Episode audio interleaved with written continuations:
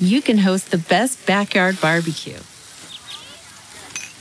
When you find a professional on Angi to make your backyard the best around.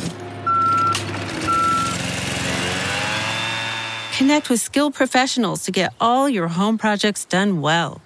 Inside to outside, repairs to renovations. Get started on the Angi app or visit Angi.com today.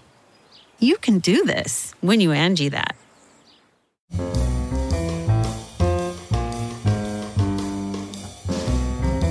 This is Merriam Webster's Word of the Day for Sunday, October 26th. Brought to you by the new Merriam Webster's Advanced Learners English Dictionary, designed for students and teachers of English as a second language. Learn more at learnersdictionary.com.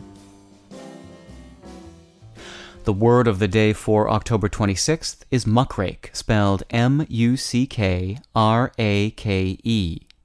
Muckrake is a verb that means to search out and publicly expose real or apparent misconduct of a prominent individual or business. Here's the word used in a sentence. He's an aggressive reporter, never afraid to ask difficult questions, hound evasive sources, or muckrake when things appear suspect. The noun muckrake, literally a rake for muck, that is manure, rose out of the dung heap and into the realm of literary metaphor in 1684.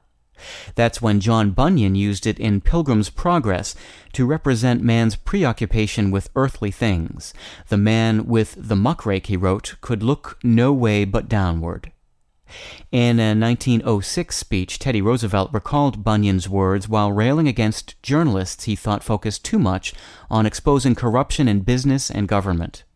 Roosevelt called them the men with the muckrakes and implied that they needed to learn when to stop raking the muck and to look upward. Investigative reporters weren't insulted, they adopted the term muckraker as a badge of honor. Soon English speakers were using the verb muckrake for the practice of exposing misconduct.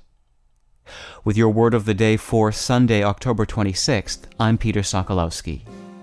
Visit the all new learnersdictionary.com, the ultimate online home for teachers and learners of English. A free online dictionary, audio pronunciations, custom study lists, and interactive exercises are available now at learnersdictionary.com.